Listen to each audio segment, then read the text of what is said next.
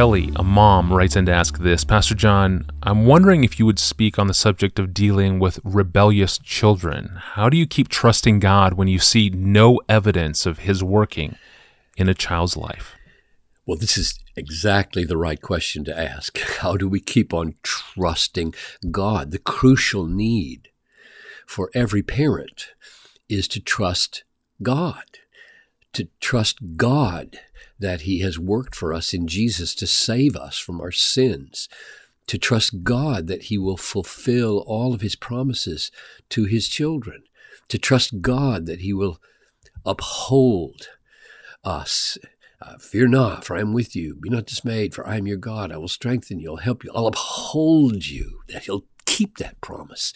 To trust God that He will withhold no good thing from those who walk uprightly, to trust God that He will give us only what is good for us and that all His ways are just and wise. What our children need from us most is to see joyful, hopeful, peaceful, obedient, trusting God, resting in God.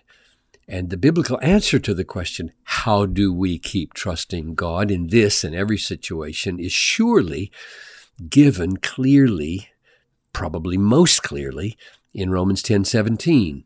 So faith comes from hearing, and hearing through the word of Christ. And I think that means not just you get converted and get faith the first time by hearing Christ, but you get faith strengthened every day by hearing. Faith comes daily by hearing. Right now in this podcast, faith doesn't come from John Piper. Faith comes from John Piper's reading the Bible and applying the Bible, or it doesn't come at all. So let me give a, a few um, texts that would, I hope, strengthen our faith in respect to our, our children. Number one, um, it helps parents, I think, to realize, strange as it may sound, that God's own children rebel against him.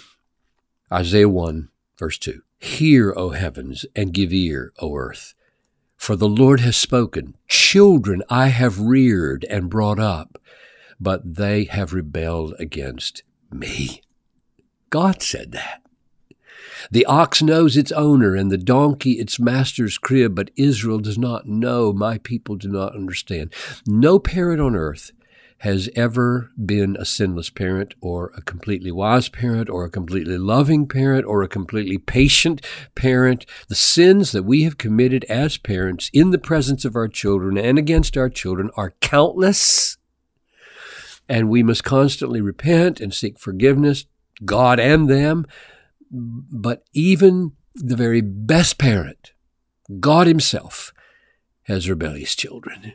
So don't let Satan load you down with faith destroying guilt greater than you can bear or should bear. That's number one. Number two, remember that the Apostle Paul gave himself as an example of the worst sinner and that means not only that he did the worst things, but that he sinned against the greatest light. Goodness gracious, he grew up at the feet of Gamaliel, the best teacher of the Old Testament there was in those days.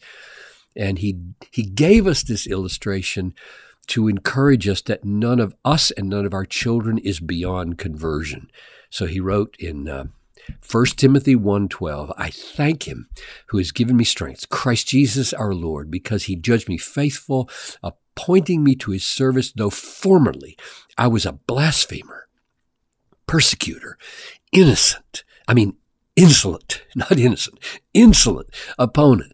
But I received mercy because I had acted ignorantly in unbelief, and the mercy of our Lord overflowed for me with faith and love that are in Christ Jesus. The saying is trustworthy, deserving of full acceptance that Christ Jesus came into the world to save sinners, of whom I am the foremost. But I received mercy for this reason, and, and that's this podcast.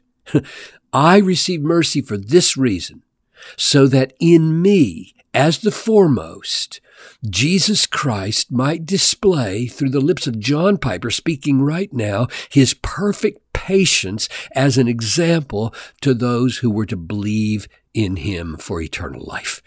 That means that all the people listening to me who know somebody or who are somebody that have sinned so grievously, so long, grew up in such a wonderful home and threw it away so often are not beyond the power of the patience of Jesus to reach them. So we preach that to ourselves and we strengthen our faith with that amazing statement of the apostle Paul. And here's the third thing. Meditate often on the truth that God is sovereign over the human heart and therefore is able to put a camel through the eye of a needle, which is impossible. And I say that because when the rich man turned away from Jesus because he was in love with the world, and we may think that's you, you may think that's who your kids are. That's what they've done. They've turned away, and they, they're in love with the world now. Well, Jesus says about him how difficult it is for those who have wealth to enter the kingdom of God. And the disciples were amazed, and they said, "Well."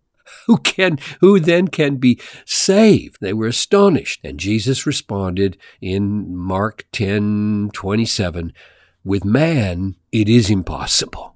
And that's the way a lot of parents feel. And they shouldn't dwell on that. They should dwell on the next half. With man, it is impossible, but not with God.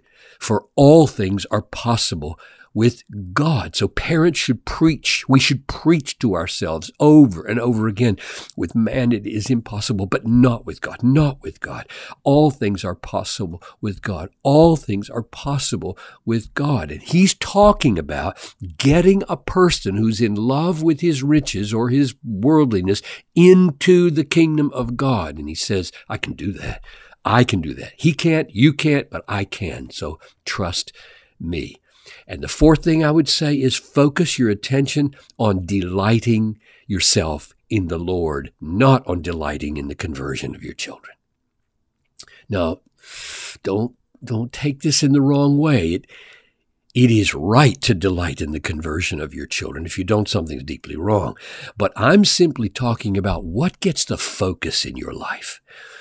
I'm thinking, of course, of Psalm 37, 4. Delight yourself in the Lord and he will give you the desires of your heart. Focus your spiritual energies on cultivating a robust, deep, unshakable, satisfying delight in God as God. And only then will we be in a position to receive the rest of this verse. He'll give you the desires of your heart. And, and, and the last thing is, let the longing, the aching, the praying, the weeping for your children, let the longing that you feel uh, for the conversion and the obedience of your children become the measure of your longing for other lost people.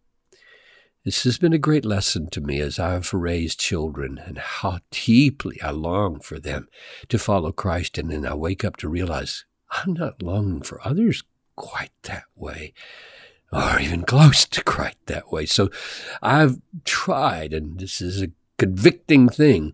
Let God's good work of producing desire in your heart for the conversion of your children, let it produce a desire for the conversion of other lost people in your life as well. And then the last thing really is pray, pray, pray because Jesus said, keep on knocking. He loves it when you knock. He will never grow weary of the prayers that you launch his way for your children. Hmm. That's very convicting as a dad and beautiful. Wonderful counsel, Pastor John. Thank you. And Kelly, thank you for emailing us your question. We are going to return tomorrow. I'm your host, Tony Reinke. Thanks for listening to the Ask Pastor John podcast. And for more, visit us online at desiringgod.org forward slash ask Pastor John.